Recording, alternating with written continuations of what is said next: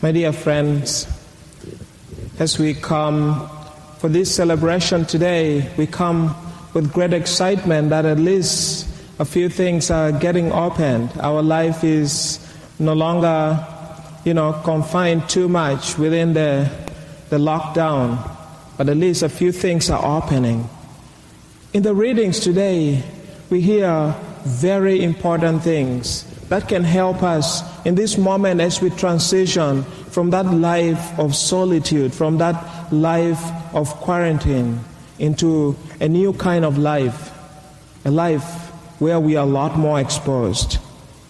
You might have perhaps encountered, you know, people that maybe have everything that they need, but yet they look depressed, miserable, unhappy, or are lonely and restless and frustrated without hope.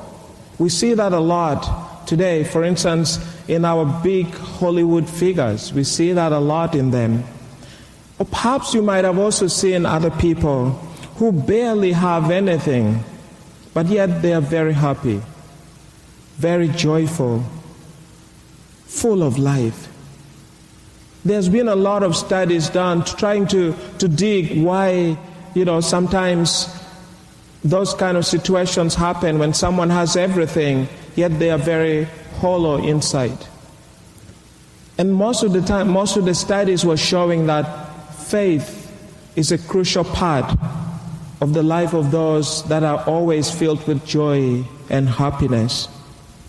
Faith helps us to get a deeper and a better sense and meaning in life. Working with many people through RCIA, most of the times when you interview the candidates coming into the program, candidates that would like to become Catholics or maybe are transitioning from another faith, many times when you ask them, why now? What motivated you to think about this journey of faith at this moment? Most of them refer, most of them would say, Oh, I know this person who is Catholic, and I've always been excited by the joy that I see in them. I see a lot of hope in them, I see a lot of vi- vibrancy in them.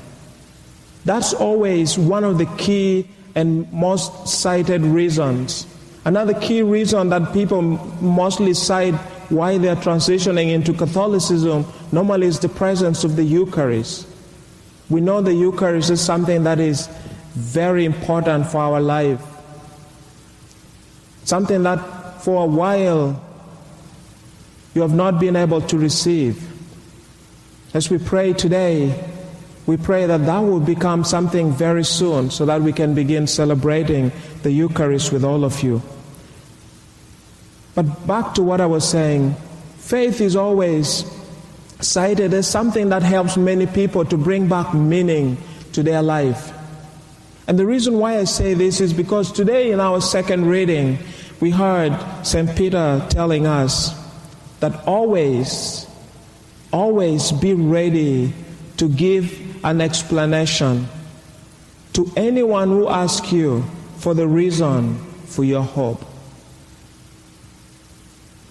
What is the reason for our hope? The reason for our hope is Christ. The reason for our hope is the awareness that our life, even though here on earth sometimes can be difficult, can be miserable, sometimes it can be punctuated with a lot of difficulties. Like now, with this pandemic, we see many people struggling between life and death in the hospitals. We see many people, you know, even outside this moment of pandemic, we see in our world continuous persecution, rejection of faith. And for those that hold on to their faith, that are strong in their faith, we see even their close relatives and friends having what today we can call social excommunication, where people refuse to socialize with those that want to share about their faith. We continue to see that. Sometimes, perhaps, maybe the difficulty that might be in your life might be material poverty, especially now with the loss of jobs. Maybe your livelihood has been destroyed.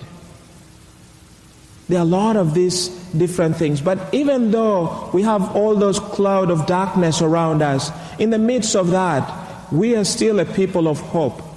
A people of hope because our life is not just centered around what is happening today and now. We know that our life is also about something that is greater than ourselves. It's about God. Our life is about faith. Our life is not fully actualized here, but our life carries forward in eternity. So, what are we able to share with others? What is the source of our joy and of our hope? And this is not something that we learn. This is not just something that we read in books. This is not just something that we are taught. It's about sharing what you have experienced in your life and in your heart. How Christ has been central in your life and in your heart. And how you can bring that to those around you. In the gospel, we heard Jesus reminding us, reminding us, first of all, that if we keep his commandments, then we belong to that group of people who love him. He tells us that he's not leaving us alone, but he's sending for us an advocate who will be there to strengthen us, to empower us, to lead us, to guide us as we pray today, maybe this is a good time for us to re examine ourselves, to see do we belong into that category of people that Christ today are calling his friends, people that love him? Do we belong to that group that are so passionate about sharing the love that Christ has offered us? When we look in the history of our church, we see a lot of great saints. One very familiar one, perhaps to all of you, is Mother Teresa. When we look at her life, we see how she was transformed by that love of God, by that love for Christ. So transformed, even though she was frail and humble, she went out to pick out those that were dying in order to give them dignity. And she did this not for riches or earthly fame, but she did this because she was hearing the voice of Christ in this and in those many people that she helped. She wanted to love him. She wanted to carry on the message of the commandment that Christ gave us to love one another to love God with everything that we have got. As we prepare ourselves for ascension, I'd like us to continue to reflect on these words of Christ because He's not just saying goodbye to us. He's not running away from our world, maybe because the world has for so long refused to change. But He's not, because He was victorious He's saying goodbye for a moment so that the Holy Spirit can come and take possession of us. So that the Holy Spirit can come and carry on with the works of the church that He had established. That's when we let the Spirit be in our heart. That's when we can become a people of hope, a people of joy, a people of happiness. We can see joy, hope, and happiness in people because their faith informs their action. Their life draws meaning from God. The love of God, the love of Christ is always deep in their heart. Love motivates us. When we see people that love each other, you see them doing everything for each other. You see them respecting one another, honoring one another, appreciating one another, sacrificing themselves and their time for one another, listening to one another.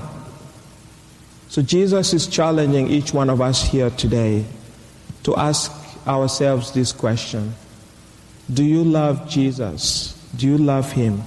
And can you listen to Him? Can you obey Him?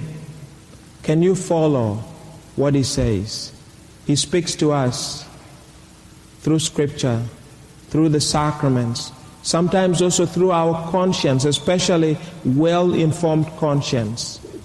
Do we listen to Him?